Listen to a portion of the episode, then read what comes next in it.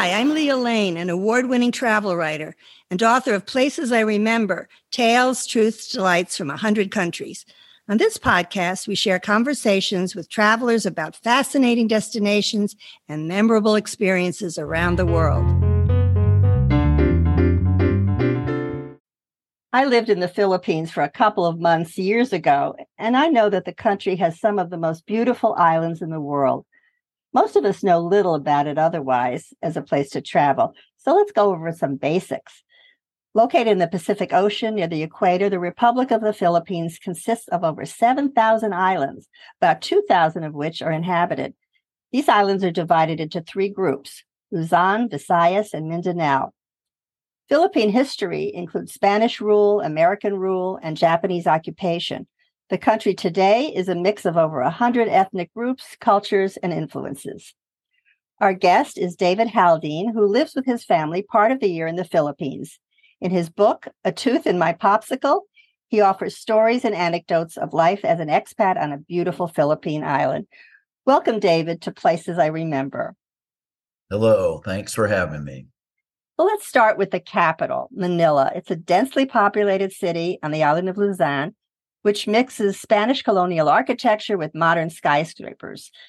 Metropolitan Manila encompasses six cities and 12 towns. It's on the South China Sea and it's the capital of the Philippines. So it's historic and modern, rich and poor. Tell us what you'd visit in Manila if you were traveling there. Okay, well, first, let me say that Manila is not my favorite part of the Philippines. That said, it's a great place to visit, and there are many very interesting things there. My, probably my favorite part of Manila is the area called Intramuros, and that is the old walled city within the city. And it, it's really fascinating because it's just uh, so historic. And the thing that I remember the most about being there was tracing Jose Rizal's final walk to where he was executed by the Spaniards. And there's things like that. They actually have footprints along the starting where he was imprisoned, going along the sidewalk, ending up in the park at the spot where he was executed. You know, when was that? It was right at the very end of the Spanish colonial period, just before the U.S. stepped in, and, and that was in 1898. Uh, he was a spokesman for the uh, the revolution, although he wasn't an active revolutionist. I know uh, Intramuros is also home to a couple of UNESCO World Heritage sites. There's the Baroque 16th century San Augustine Church, and there's Fort mm-hmm. Santiago, which was a military prison. So I agree with you. It's one of the more interesting areas. Makati is the area I probably would stay at. That's the more high end area. It has a lot of culture and entertainment and great shopping what would you shop for if you were if you were going shopping in the Philippines? I think the best place to go in Manila is the Mall of Asia, which is the it's the largest mall in the Philippines and something like the eighth largest mall in the world, I think. And it's quite amazing. It's overlooking the ocean. What you go shopping for, everything, almost everything is cheaper in the Philippines than it is certainly in the US and many other places. So it's a good place for going shopping no matter what you're looking for. I agree. Okay. Well, if you go to Manila, you might want to take a day trip out there to a coconut plantation or a volcano waterfall. There are lots of day trips offered. You could go to the UNESCO listed natural sites of Banaue and Banat rice terraces. They're 2,000 mm-hmm. years old and uh, you can hike to a waterfall. Have you done that? I have, not right in Manila. There's a waterfall not too far. I would also add this is a little bit outside of Manila.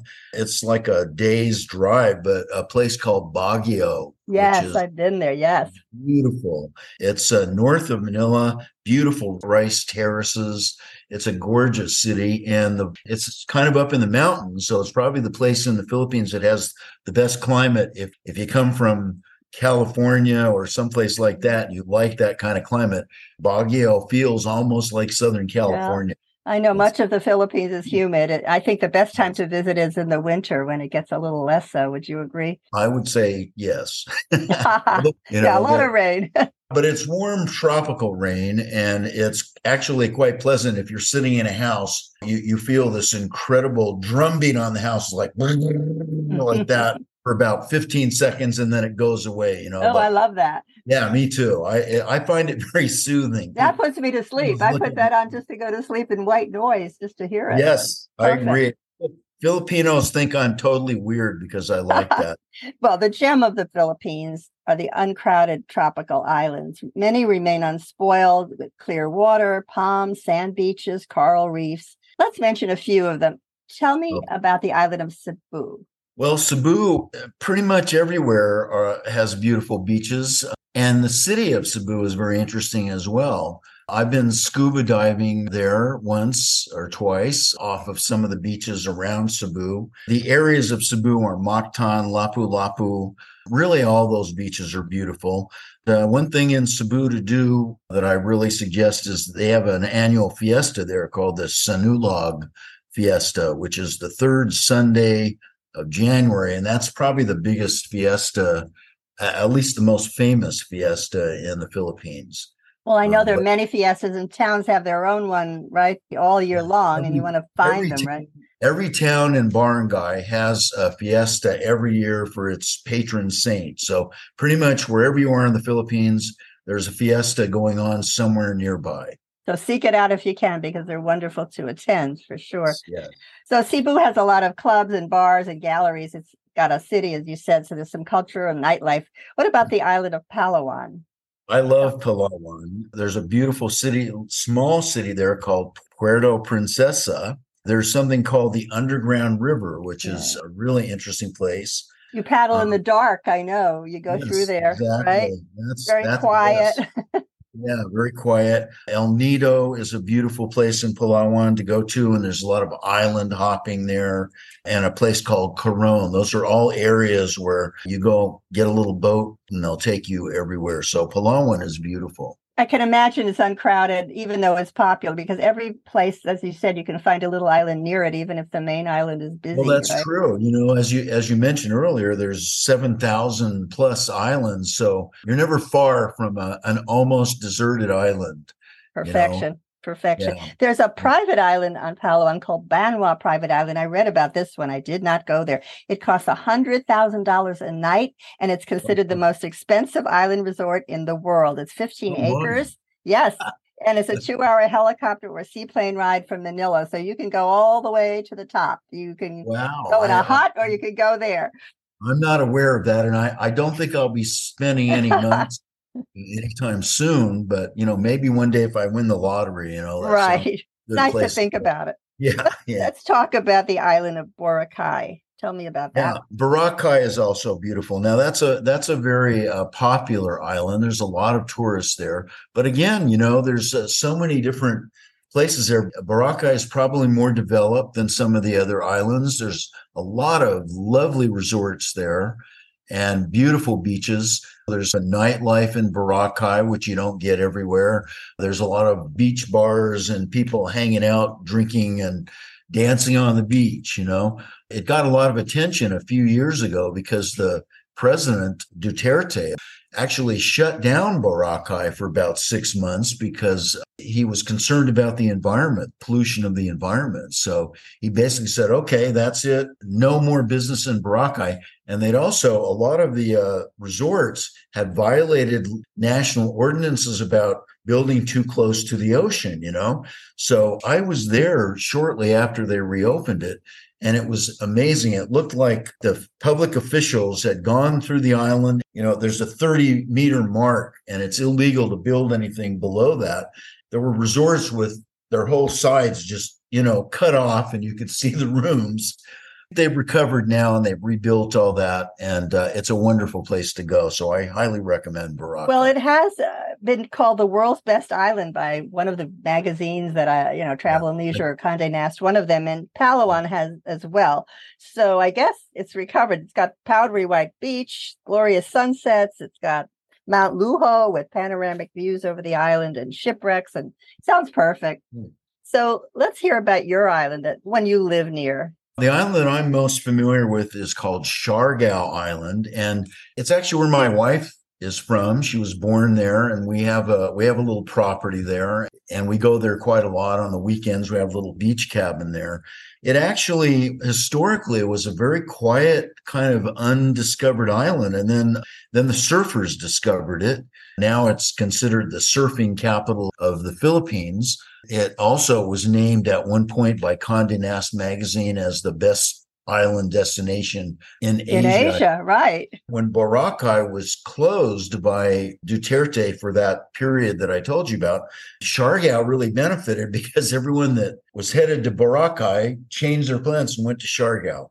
Probably the most interesting place, and you want to see the culture, is a, a town called General Luna and that's where they have uh, every year they have the international surfing competition there and that's where mo- most of the tourists and foreigners hang out. Just all kinds of things to see there and nightlife and but it's also very islandy. It's not a city you know it's really an island town. There's also a place called Magpupungko beach which is where oh, i actually, like that. Yeah that means a squatting rock. And it's named that because indeed there's a rock a big boulder there and at low tide it looks just like, like it's squatting there. Magpupungko is famous for its rock pools. They're just tide pools. And during low tide, you can go swimming in them. It's just like a swimming pool. It's like a warm saltwater swimming pool. And a lot of tourists go there. That's actually where we have our property in Magpupungko. And it's a beautiful place. It's changed tremendously since the first time I saw it about 20 years ago when nothing was on the island. In fact, my wife and I built the first structure on the island, which was a little wooden structure with hearts in the ceiling for, you know, because we were in love, you know. yeah, it's not there because it was it was uh, blown away by the recent typhoon 2 years ago. And so is a lot of other things at at Siargao, but they're coming back. I was just there last weekend and it's a beautiful place to visit. Real quickly, they also have uh, an international fishing tournament in April in a place called Pilar. And probably my favorite favorite place is another island very near Siargao called Bucas Grande. And what's interesting about that island is there's only one way in, and it's through a place called Socorro Cove, and that's the most famous desirable place. And the only there's only one way to get in, and it's through a tunnel that's only open at low tide. You know, so you get in a boat and you go through this little tunnel and you got to get out before the tide goes up or you're stuck there for the well, night. that doesn't sound so bad if you get stuck there. no, it's I can think of worse places to be stuck. It's a beautiful place with a lot of underwater caves and uh, rock formations. And one of my favorite things is there's a little lagoon there with thousands of stingless jellyfish, you know, and you stingless. can go stingless. They can't oh, because they are beautiful. So if they're stingless, they're beautiful. so superb, you go yeah. there, you go swimming there underwater with a mask or something, and you just see all these beautiful jellyfish, and they won't hurt you. Wow, so, love it. I love these ideas. And you can see there's stuff to do in the Philippines, but many travelers don't know much about the Philippines culture or the reality. So let's talk a little bit about that. Let's start with food. Everybody's interested in that. What are some of the favorites that travelers shouldn't miss? What I've found is that Filipinos will pretty much eat everything or anything, you know.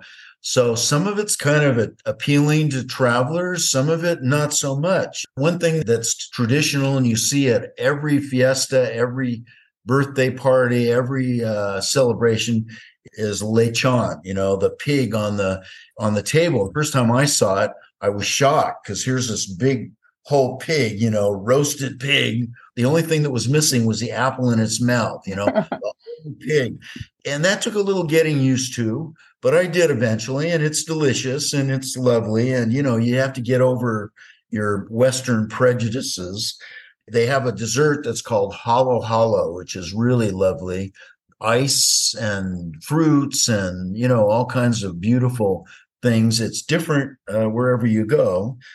Ube is a is a flavor. It's a purple flavor that they make ice cream and cakes and everything out of ube. And then there's some kind of weird things that not everyone likes to eat. Like I don't like. I've never tasted them. Balut is one of the famous things, and what that is it's actual eggs with duck embryos, you know. They have that in Vietnam as well. Yes. I know. And I've been the- offered the it there. locals love that and they swear by it. My wife loves it, and I can't bring myself Yeah. to, to try it. I'm sorry. How about adobo? That's more popular. That's just Oh, a yeah, regular stew, good. right? Yeah, very good, very tasty. There are a lot of uh, shakes and fruit drinks, mango shakes, and things like that. There's a drink that you only get out in the very remote islands, like the one that I live on, called tuba. It's a coconut wine, I guess.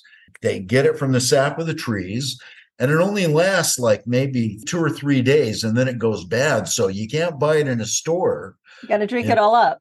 you have to get some local kid to climb the coconut for you and get it out and then you drink it right away and it's it's very powerful Well, maybe And, after that, the egg with the fetus in it. yeah that's right They eat it, right? Sounds delicious. I mean, most of the things are, are tropical and, and lovely. Let me ask you about the infrastructure because I know it's a, a society that's still developing its Yeah. tourism, and I know it's a problem. What are some of the situations with the infrastructure in the Philippines? Well you know uh, everything is things are not reliable like they are in the west you know like electricity. I mean brownouts are common and every house including ours has a generator a diesel generator. So when the power goes out you can start up the the generator. As a matter of fact we're, we're planning to go solar and we found a very good solar person here in in Surigao where we live so people, if they can afford it, they go solar. We've actually been saving money to do that. It will, in the long run, make our lives much easier here. Transportation is, is problematic at times. You, you know, I'm sure that there are laws in the Philippines about how people should drive, but I've never seen one enforced. I get. I, I remember that. yeah. And so you kind of have to just go with the flow. Yeah. I remember also. Did they still drive with the lights off at night? Oh, yes. Oh boy. yeah, it amazes me. I mean, and, and you, you'll see motorcycles with whole families on them, seven people with no lights driving down the street at night. Uh, It's amazing that more people are not killed here. Yeah. act- Let's talk about one of the best elements of the country the people. Filipinos are among the happiest and friendliest people on the globe. I remember that very well. I was working there, how how supportive they were, how hospitable they were. I was just blown Yes. away by how lovely they were. So, what do you think? What makes them that way? Why are they so kind? Well, I agree. They are. I mean, there, there's a warmth uh, in the culture, and uh, they're very friendly to visitors. They they go out of their way to make you feel welcome. They smile. They're very religious. Also, they tend to be Catholic. Most of them are Catholic, and they take their faith very seriously for the most part. And I think that may have something to do with their disposition. They tend to be very optimistic, and you know, I, I sort of say that you know the the the basic credo is despite all evidence to the contrary everything will be just fine you know that's kind of the way filipinos feel about life and you can see that in their attitude it was one of the things that i loved about my wife when i first met her and and one of the things that i admire and I, i've always i always want to be more like that be more optimistic being a westerner i tend to sink into these dark moods filipinos don't do that too much you know they Right. see the positive side of things, and I love that. I remember how wonderful they were with elders. They they have a title of respect automatically that they bestowed on someone whose age is over theirs. So it's a very respectful thing. And they even I remember touched the older person's hand That's right. They- their forehead in a blessing. It was right. wonderful. yeah, that's right. And they have their uh, titles built into the language. Kuya means older brother, Ate means older sister, and various names. And of course, being 74 years old myself, I really appreciate that. I like it too. I like it too. I know they love nature. Uh, they live in harmony with all kinds of lowly creatures. So you have to get Yeah. used to that a little bit too. It's part of their wonderful love of life. So Yeah, I, I would say that the islands and the people are the two things that made me remember Philippines as a wonderful place. And I would concur. The the physical beauty of the place, the whole country, everywhere you look, and just the warmth and joy of the people. And, and especially with with how poor people here are. There's a great deal of poverty here and there's not a lot of opportunity. They so appreciate what they do have. So grateful just for life itself. And that's very inspiring to me. Very inspiring. Hmm. Well, the name of the podcast is Places I Remember. So we share memories. David, My most vivid memory of the Philippines is when I met my wife. And, you know, I told you she comes from Siargao Island, from a little village. And we met online actually, and we corresponded for a while. And then I came to visit her, and she met me in Surigao City, where we now live in the port, with a chaperone. Hardly said a word to me. And within an hour, we were on a boat full of bananas and pigs on the way to Siargao Island to meet mom and dad. And that was an incredible experience. We walked into this little village. Now, this is 20 years ago. All these kids are following me through the streets, and she takes me into mom and dad's house. And here the whole family is sitting there, you know, mom, dad, four brothers and sisters, cousins, aunts, uncles, everyone. And outside, half the town, probably 60 people are outside looking in the windows. And I said, Ivy, what are all these people here for? And they said, Oh, they've never seen a foreigner up close. And it was really something. I had just met Ivy and we had made no plans. We certainly didn't have any plans at that point to get married. And the first thing her mom says to me is, So you want to marry my daughter? and poor Ivy's tensing up next to me, you know. And it was an interrogation, but it said a lot about not only her family, but about the culture. And, and I don't know to what extent it's still like that, but I think it is largely. They were not going to let their daughter leave that little town without a pretty thorough investigation into who she was going with. And then after that, I went out to the beach and the townspeople had a teacher translating for them and they asked me questions. and in the end, I guess I passed the test, you know, yes, you did. They gave us their blessing. And so we were able to, to yeah. move forward. But it gives a sense of community. I know that there's yes. a tremendous sense of community in these little villages where just very what you said, so. I felt it as well. Yeah, very much so. They were not going to let her go off with anybody. And it wasn't just her parents, it was the whole town. Right. You know? Very interesting. Well, you can read more of this kind of anecdote in David Haldane's Memories of Life in the Philippines in his entertaining new book, A Tooth in My Popsicle. Thank you, David, for your insights about this still much untraveled destination. It was fun. Thank you very much. Uh, enjoyed talking with you.